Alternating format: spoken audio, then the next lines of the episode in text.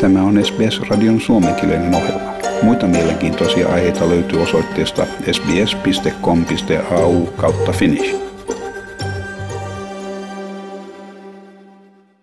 On olemassa toiveita lasten paremmasta suojelusta koronavirusta vastaan Pfizerin valmistautuessa lähettämään kliinisten tutkimustensa tuloksia Yhdysvaltain lääkeaineita valvovaan virastoon.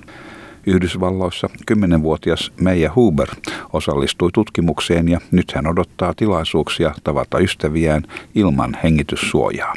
I also thought like if I'm vaccinated or if I have the chance to become vaccinated, then um, COVID could end or it could just get better and me and my friends could hang out more. Jos rokote on nuorten saatavilla, se kykenee vähentämään koronaviruksen leviämistä kouluissa.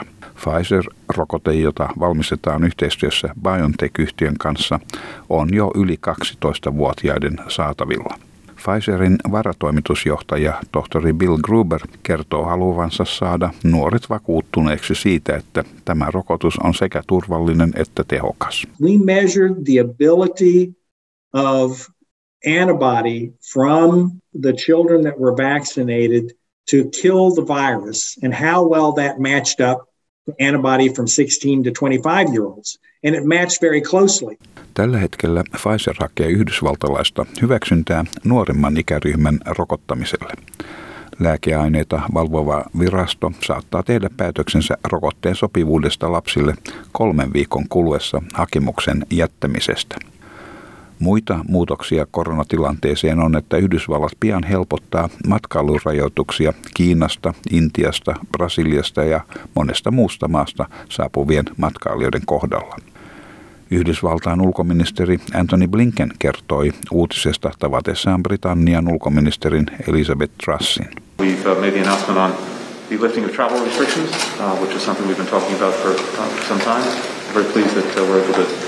Uh, have that uh, with us. Elizabeth Truss puolestaan kertoi Britannian pitävän uutista erittäin tervetulleena. We welcome hugely the lifting of the travel ban, uh, the ability of uh, vaccinated UK citizens to travel uh, to the United States, which will help our trade and our business relationships, but also families uh, who want to travel across the Atlantic. Valkoisen talon lehdistösihteeri Jen Saaki sanoi, että lentoyhtiöt joutuvat keräämään yksityiskohtaisia tietoja matkustajista kosketusten jäljitystä varten ja että ulkomaalta Yhdysvaltoihin saapuvien matkailijoiden on oltava täysin rokotettuja. We'll be putting in place strict protocols to prevent the spread of COVID-19 from passengers flying internationally into the United States by requiring that adult foreign nationals traveling to the United States be fully vaccinated. Uh, obviously, this is the conclusion of a policy process on that particular issue, an important one facing many people around the world. Yhdysvalloissa huomioidaan myös se vakava tosiasia, että COVID-19-pandemia on vaatinut saman verran uhreja kuin aikanaan espanjalainen influenssa pian ensimmäisen maailmansodan jälkeen. Silloin noin 50 miljoonaa ihmistä maailmanlaajuisesti kuoli espanjalaiseen influenssaan ja nyt koronaviruksen johdosta noin 675 000 henkilöä on menehtynyt Yhdysvalloissa. Intian viranomaiset kertovat uudelleen käynnistävänsä COVID-19-rokotteiden viennin ensi kuussa. Intian terveydenhuoltoministeri Sukman Viia kertoo maan hallituksen helpottavan rokotteiden globaalia saatavuutta. Vaccine production बढ़ रहा है Vaccine production is increasing. The vaccination program is moving ahead at a fast pace. Next month, in October, we are expected to get more than 300 million doses. Going forward, the production will increase. की संभावना है Intia on jo tähän asti myynyt tai lahjoittanut 66 miljoonaa annosta sataan maahan eri puolilla maailmaa.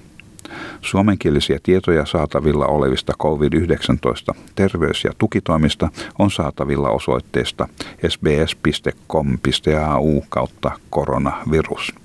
Ja tämän jutun toimitti SBS-uutisten Stefani Korsetti. Haluatko kuunnella muita samankaltaisia aiheita? Kuuntele Apple, Google tai Spotify podcasteja tai muuta suosimaasi podcast-lähdettä.